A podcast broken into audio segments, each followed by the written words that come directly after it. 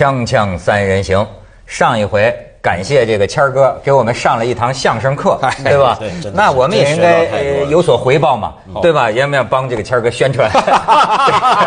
谦儿哥，谦儿哥出书了，这这叫玩玩儿玩儿啊！这个书里边啊，我认为你可以了解到呀，这个老北京人嗯玩儿的这个文化。对，我觉得感觉像什么？我刚刚刚拿上手，对对对刚刚翻翻的时候就觉得很有意思。比如说里面有一段，我正好看到讲养鹰，玩鹰哎玩鹰，玩鹰呢，就说这个鹰呢，怎么到了晚上，他们一伙人在那喝酒聊天，轮流架着这个鹰来玩嘛，嗯。然后这个鹰忽然间又又缩脖子，又什么，好像要出事儿了。嗯，结果说这个叫出走是吧？出轴，出轴，轴。轴。犯轴脾气那轴啊，吗不是不是不是，啊。车轴的轴。车轴的轴，车轴的轴。它是给鹰啊喂下去一个拿肉拿羊肉裹着的一团麻。嗯。因为鹰有一种习性，它在野外逮着鸟以后是连皮带毛带骨一块儿吞下去，嗯，然后呢肉是消化了，啊。骨头和毛是消化不了的，它把消化不了的东西在胃里边团团团团成一个球，然后吐出来，这是它一种习性。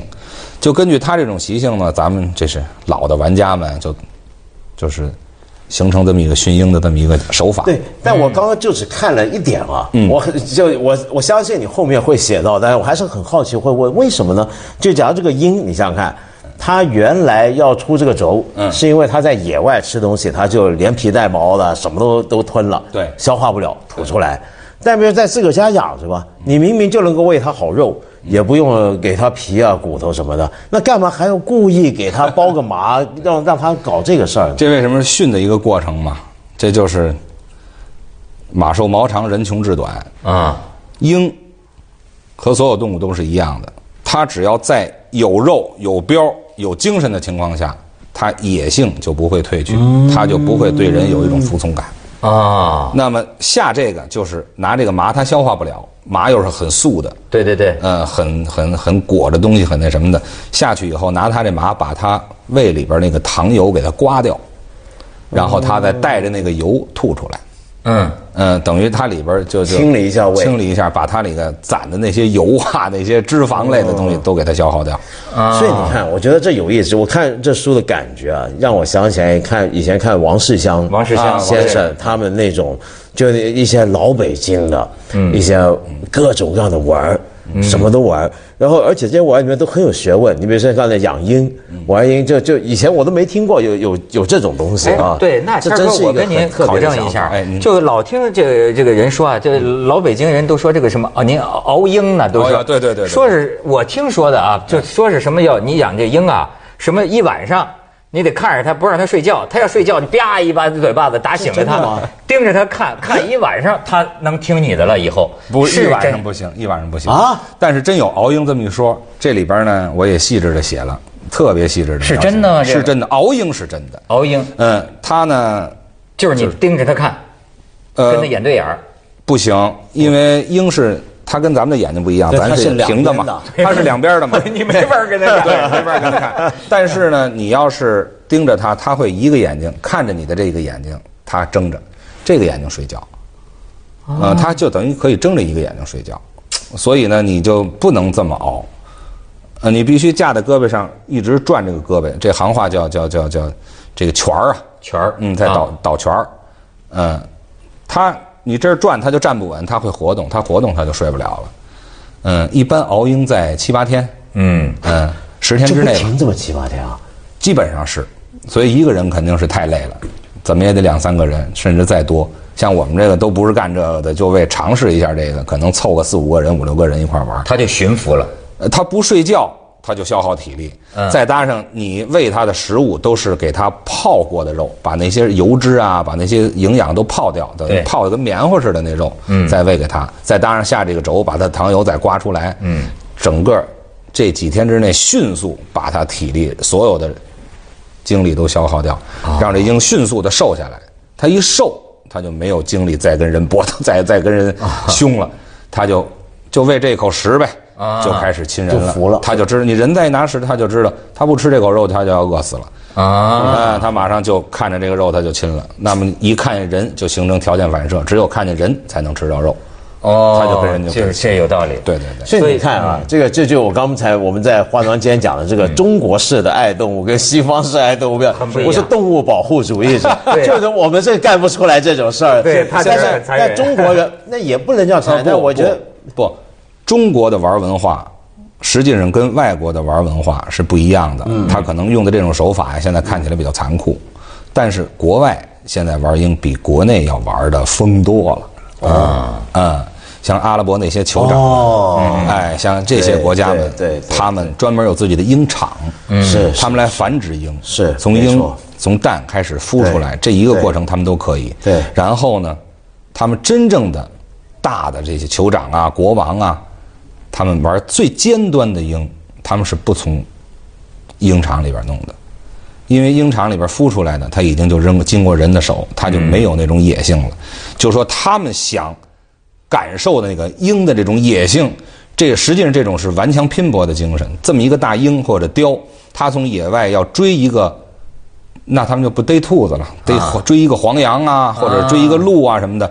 他要追几十公里、上百公里，然后把跟这个黄羊搏斗，把这黄羊摁死。嗯，然后这个鹰实际上基本已经半虚脱状态了，就是说他这种拼搏精神，他们是靠这个来刺激的。啊，嗯，这种鹰场里的鹰实际上就没有这种野性了。那我好奇他们的梦幻产品就是野。就是那种哦，对就是这个所以谦儿哥呀，你知道，就是说这个可能很多人不了解，他在捧哏之之之余，他搞些什么活动是吧？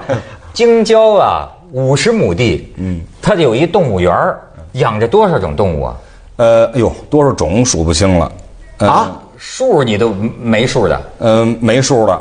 嗯，跟数现在数，马、狗、鸡、猴、牛、羊、猪、狐狸、鹿，呃，鹦鹉、鹦鹉，各种鸟，啊这种鸟还有各种鱼呃各种鱼。所以郭德纲去他这书这新闻发布会在哪儿呢？在北京动物园开。就在就在原来那个万盛的那个啊对对说郭德纲说，谦儿哥经过多年努力，终于获得了北京动物园的认证。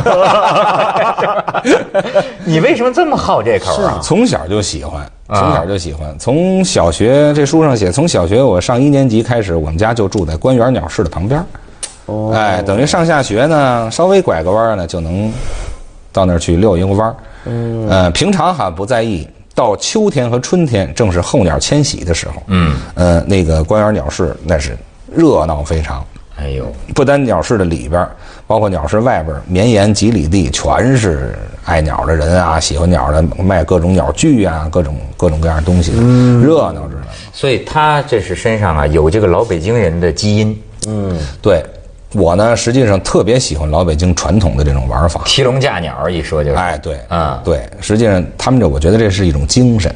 嗯，什么精神？嗯，我呢可能也不太善于总结，到最后写这书的时候，写到最后觉得这个应该是一种精神，因为没有一种精神支撑，他玩不了这么那是啊，什么，嗯，那是啊。但是呢，我也总结不出来，关键咱没有那个水平。但是呢，我就通过能能够通过就是看看我这个书啊，或者是你要真正了解啊，你参与进来以后，你真的能够体体会到那种东西在里头。哎，嗯我觉得啊，这是就是一种啊生活的艺术，嗯，就是讲究。你说是不是一种讲？不同人讲究不同的。你比如说，过去还有人觉得王世襄是玩物丧志，对但是王世襄那个时候家里他玩那家具，每天去淘那个家具都放不下，嗯嗯，全让给这个家具。然后呢，他自己研究啊，废寝忘食研究那个歌谱，老北京玩这个这个歌谱。那到今天看起来，那就是人类文化宝库当中的一笔呀、哎呀，那当然，它就是这么一个东西啊。人家几个亿的家具人都捐给国家了，那是多大的气魄呀！没错就是。啊我这书里边写的跟王先生有过这么一面之缘。啊，有过对，是一起玩鸽子。老先生呢玩家具，说实话，按人家那个说，已咱按咱们看已经玩到头了，玩到头了。玩到头了，玩什么都玩到头了。博物馆程度了。对，嗯，到最后呢，王先生就是对鸽子还有点遗憾。没啊，没嗯就是没玩尽。不是他们，他们不是说没玩尽的问题，就是说，他认为啊，这个老北京的观赏歌，嗯，在他眼里已经比大熊猫还珍贵。嗯，对，我记得他写过这个，对，因为这个东西呢，可能大部分人还没有认识到。嗯嗯，所以在可能在政策上，在各方面还没有给予支持，还没有给予扶持保护。嗯，所以呢，这个很濒危，很濒危了。虽然可能你这样搁的是还能够看见老北京观赏歌，但是他的那个头、嘴、鼻子各方面的品评标准已经完全的就太差了。它跟野生的鸽子不是完全不一样，完全不一样。完全不一样。那这个鸽子等于是就像宠物狗一样，是人人为的人为的培养出来的。培养出来的一种。对对对。哦，但是呢，老北京的观赏鸽跟国外的观赏鸽不一样，又不一样。对，国外的观赏鸽它注重毛色，注重羽色，注重羽的这个有一样跟孔雀似的呀，那个？但是国外的观赏鸽大部分是不能飞的。嗯中国的观赏鸽它毛色、鼻子各个方面都很都跟原鸽有很大的差异，但是它还保持着特别强的飞翔性。嗯嗯，所以当时呢，我们在中国那个北京那届奥运会之前，呃，跟一个呃咱们那个那个龙发装饰的一个那那个董事长，那王先生，然后呢，他呢也是特别喜欢观赏鸽，成立了观赏鸽保护中心。呃，我我做形象代言人，然后跟王世襄王先生那儿也联系，说在提了个提案给那个奥运会，嗯，呃，会务组就说能不能有这么一个，就是说提出来让老老北京中华观赏歌，他叫让中华观赏歌飞翔在奥运会上空，嗯，就做这么一。放和平鸽的那个仪式。对对对对，他因为王世襄先生呢专门提了这个字，而且写了一封信给那个温总理。哦，哎，然后呢，温总理还给回了个信儿，但是由于种种原因，到最后这个没被没被采纳。但是呢，提出这个，我觉得他那个倡议特别好。第一个是北京的形象，嗯，第二个呢，就是说现在放飞的那个和平鸽，它是很大的对。场面啊，对。哎，几千只、几万只，哗一放，呼噜，真好，瞬间飞没了。嗯，老北京观赏不回来的时不回来，回来了。老北京观赏歌不是这样，它能够在场地，你想让它飞多长时间飞多长时间，它能够在这儿打牌儿，嗯，而且它的语色呀、漂亮各个方面也很漂亮，嗯嗯，现在我们为此做了很多很多这样的准备。我听说现在很多放这个和平鸽放的其实就是吃的鸽子嘛，有时候是放放只要是肉鸽嘛。咱们接下广告，锵锵三人行广告之后见。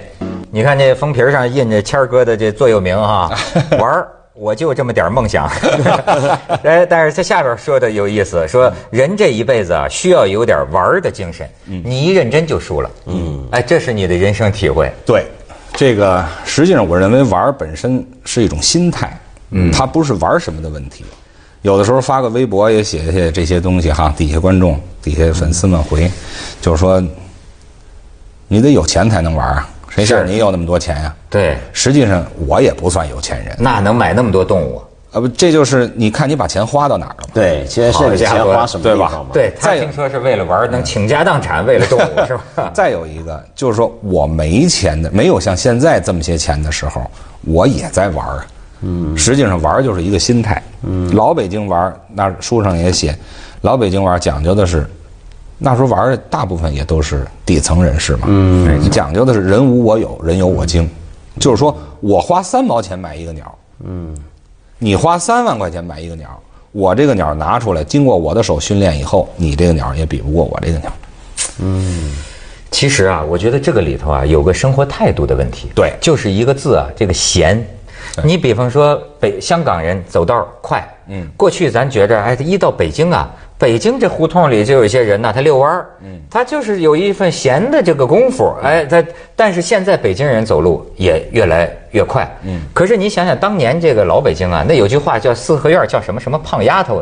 不，什么什么什么秋千架，什么白狗胖丫头，就讲他这么一种，呃，生活方式，慢慢很悠闲很很悠悠闲哎，陶醉在一些，呃，这个玩儿当中，啊，其实这是人类很向往的一种生活因为。玩本来就是一种很就跟闲很有关嘛。比如说中国传统里面讲玩什么东西呢？比如说那些东西我们玩的东西，中国人不只喜欢玩它，还喜欢歌颂它，还喜欢画它，是还喜欢变成艺术品，比如叫花鸟虫鱼。闲情逸致，对是吧你比如？说花鸟但是虫鱼有钱有闲，对才能够玩起来。对但实际上我想说的呢，不是说有钱有闲的，从这个侧面来说，嗯，我想说的是一种现在人缺少一种娱乐心态。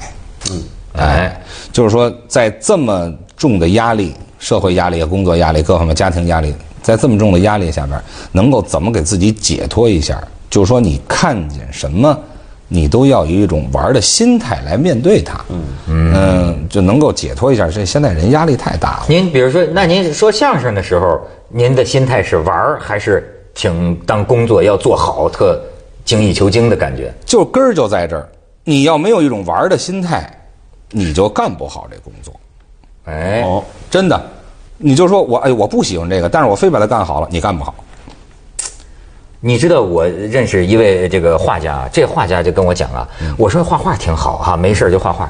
他说你不跟职业画家，他对我们来说画画是负担。嗯，他说我跟你说，就说要像我们这种职业画家，我们他打了个比方，他说这叫竞技体育。嗯，他说你以为是很愉快很快乐，他但是我们画的时候，就是因为你有这个水准，就是说你画鸽子画什么，你要画到什么程度，已经有人画到过什么程度。嗯那么对他来说，我就感觉是个很有压力的事情。他这是个压力，这是个压力。啊但是呢，就是说他本身对这个肯定是还有强烈的爱好。哎喜欢对，就跟我说相声似的。嗯，你说现在玩，我可以扔掉我所有玩的东西，我去说相声，因为相声是我最大的爱好。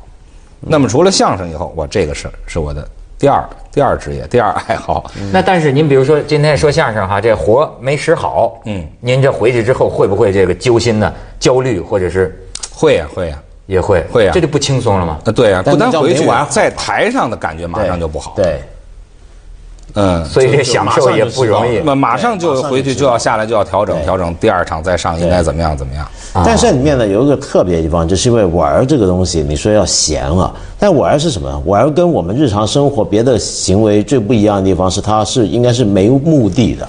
嗯，你比如说，人家问你，你你养鹦鹉干嘛呢？嗯，你买那么多种马干嘛呢？这有有什么意思呢？其实没什么意思，就是喜欢。对就就就玩儿一定是没有目的的。对那么我们刚刚说现代人不闲啊，其中一个理由就是这是连锁的，你玩儿是必须是闲的，嗯，它必须是无目的的。我们现在这么忙，北京那么急匆匆的理由就是，是因为什么事都有目的，嗯，我们干什么事都是有有有有一个要有意思的目的我的，要干。到什么程度？对对对对其实不是这样的，就跟那个武林高手过招似的嘛。没错没错我要把这个所有招数都忘掉，他才能练到那个最高境界嘛。哎，嗯，你没有这目的是，这是你就爱好，实际上无止境，你就玩吧。就玩儿。嗯，你就把这个爱好，你就就钻研吧。嗯，你把钻研当成一个乐趣，你就一切就都很好了。那您说您那么大一个动物园儿平常你还经常这出去演出，嗯，这都怎么维持啊？这个会，它也需要成本的呀。是也需要成本啊，嗯，所以这个我那儿有大概十多个人吧，哇。嗯，在给我料理，嗯，专门养马有养马的这方面的专家，嗯，嗯，就所谓咱老北京叫把式嘛，把式哎还有 把式，马鸟把式。啊。呃，马、狗，嗯、各方面的把式都有，还有禽类，您觉得就现在北京城里还是有很多这些传承着这些传统技艺的把式吗？有有还有而且有很很高高人。哦哎，这高高的程度？？呃，就是说，传统流传下来的玩的这种技巧，嗯有的是一种自己摸索的，有的是一种这个传承下来的，嗯，但是呢，它未见得是特别科学的，嗯，现在还有很多玩家就是，他把这种传统手法继继承下来以后，他又科学验证从科学方面又验证下来，然后他又把国外的一些体系又经过跟老北京传统手法结合，哦弄得特别好，弄得是吧特别好。？嗯，这玩动物这乐趣您在哪儿呢？哎呀，这个怎么说呢？为什么说有人喜欢，有人不喜欢呢？嗯，这就天生来的。嗯，我这书里也写了，就是没办法，我看他在这儿吃饭，我就高兴。嗯 您跟他的时间比跟家里人还多吧？呃，那倒未见得，因为现在太忙了，太忙了呃去的时间也少了。嗯但是你要真让我在那儿看他，我看一天我也不烦。嗯嗯，我估计看见咱俩他都烦了。锵锵三人行，广告之后见。哎，我还不知道呢，就是私人搞这个，这允许吗？养这么多动物？呃，允许啊，因为咱们呃基本上养的都是呃，就是怎么说呢，就是不吃人的。不是，就是不算保护动物吧，就不算保护动物对对啊偶尔有个保护动物，咱们也申请下来那个呃执照国家野生动物二类保护饲养繁殖许可证。哎呦，啊，专门有这个有这个凭证，嗯嗯，所以呢，该养的动物都在这个保护范围之内的，嗯，允许范围之内的。嗯所以你看，文道，中国也有祖传的动物保护主义者啊，对是不是？但而且呢，其实你养动物啊，你比如说，就像刚才我们讲，怎么样驯化鹰啊，驯化这个啊，让它适应人，但动物始终不是人。嗯，所以呢，反过来这个养的过程里面，也是你去适应它。嗯，就像我，我觉得中国人讲喜欢花鸟虫鱼有意思的地方，是你看得到的是一个中国文化的一个侧面。那个侧面是什么呢？就它一方面，我们以前总以为中国是很以人为本，嗯，但这个以人为本不是以人类为中心的为本，它是以人为本，但是往外扩散。周游于天地间，因为因为你也要适应动物，嗯，你养花养树做盆栽，你不能够一意的按着你自己意思来怎么弄，嗯，你还要顺着他的性，对。那在这个过程里面，就你就跟他游，嗯，你是跟他游的，是你你你你在那个动物身上绕一圈，又回到自己这，又绕一圈，又回到自己这儿，你是一直在扩大自己，然后但是也也在认识人之外的东西的，对，这个状态很特别的。实际上。实际上，祖祖辈辈传下来这些玩动物的规矩啊、手法呀，各个方面，实际上就在就是人，在让人类适应动物。嗯，因为你既然想养它，你的目的不是把它养死。嗯，对，你要把它养到什么程度是最好呢？就是它在你的手里，跟在野外过的生活，基本上能达到那个舒适条件。啊，嗯，然后。在他心情愉快、吃饱喝足、这个很舒服的状态下，他给你提供鸣叫啊，嗯，哎，什么玩儿啊，什么给你带来各种的乐趣，嗯，所以这个条件就是人来适应动物的一个方式。哎，你感觉有动物真通人性吗？就跟你有感情的表现？有啊有啊，太有了，能能感觉到。嗯，实际上跟人，我到现在感觉养这么多动物，跟人能够心灵沟通的，嗯，一个是猴。猴，一个是狗，哎，最高级的是马，马对。有感情，马是跟人交流可能是最。接着为您播出，对。西安楼观文明启示录。匹马，呃，五十匹马，我家伙五十匹马。